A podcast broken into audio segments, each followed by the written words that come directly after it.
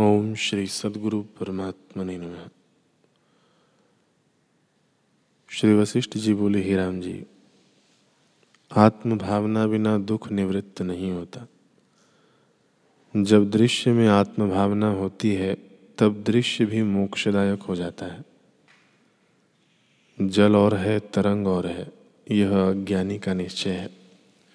जल और तरंग एक ही रूप है, यह अज्ञानी का निश्चय है। नाना रूप जगत अज्ञानी को भासता है, उससे दुख पाता है और ग्रहण और त्याग की बुद्धि से भटकता है।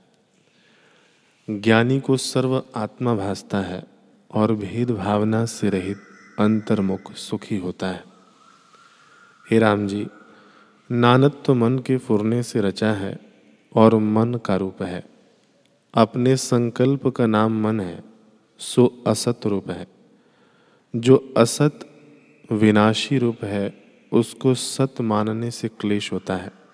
जैसे किसी का बांधव परदेश से आता है और उसको वह नहीं पहचानता तो उसमें राग नहीं होता।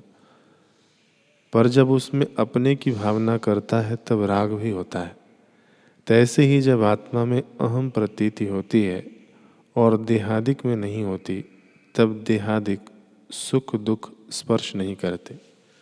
और जब देहादिक में भावना होती है तब स्पर्श करते हैं।